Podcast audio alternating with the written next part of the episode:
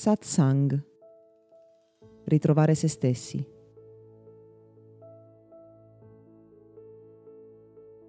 Quest'oggi vorrei parlarti del senso di colpa.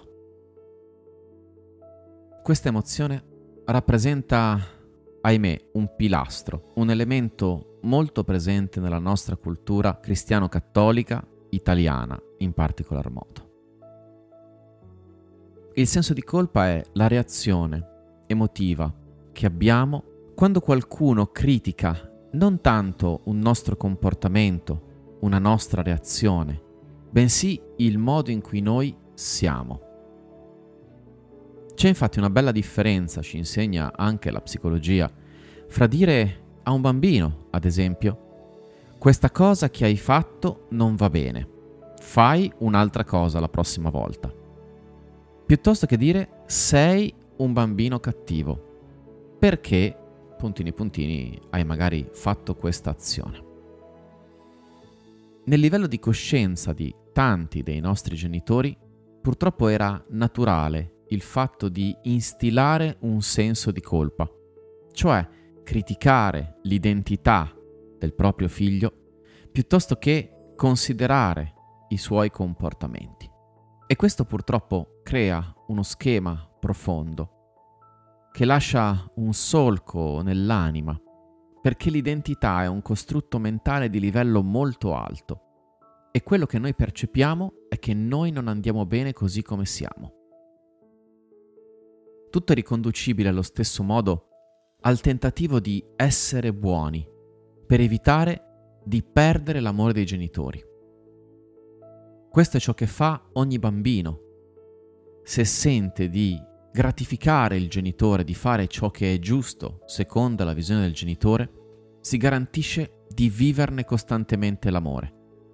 Mentre se la critica, se ciò che gli viene detto è che lui non va bene, che non è buono, con rabbia o magari semplicemente come rimprovero, quello che accade è che il bambino è terrorizzato all'idea di perdere l'amore del genitore perché quello è ciò che di più importante possiede, è ciò che letteralmente lo tiene in vita.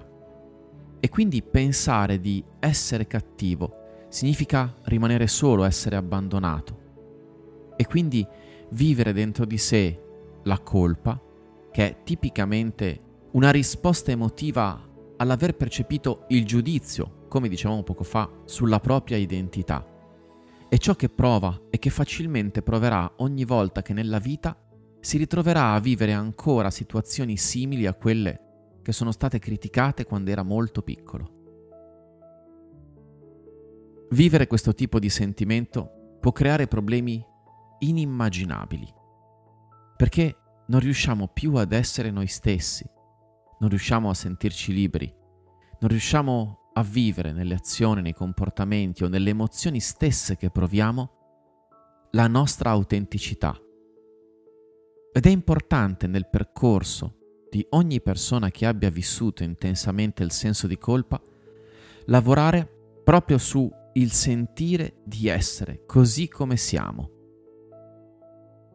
Non esiste nell'età adulta, nel percorso di consapevolezza, considerarsi una persona buona o cattiva, perché non esiste un punto di vista, cioè una morale oggettiva che possa giudicare i comportamenti, tantomeno che possa giudicare una persona sulla propria identità. Chiunque abbia vissuto una ferita da senso di colpa dovrà quindi nella propria esistenza proprio imparare a scoprire la propria essenza, cioè chi siamo noi, non secondo costrutti mentali, etichette o giudizi, ma secondo un senso interiore di identità, che è sostanzialmente una sensazione attraverso la quale riconosciamo la nostra essenza a livello cinestesico, cioè noi sentiamo di essere ciò che siamo, trascendendo i giudizi, le critiche che un genitore dovrebbe imparare a fare per il bene del figlio e della sua educazione parlando solo dei suoi comportamenti, non della sua identità. Questo podcast è offerto da Accademia di Meditazione e Sviluppo Personale Gotham. www.accademiadimeditazione.it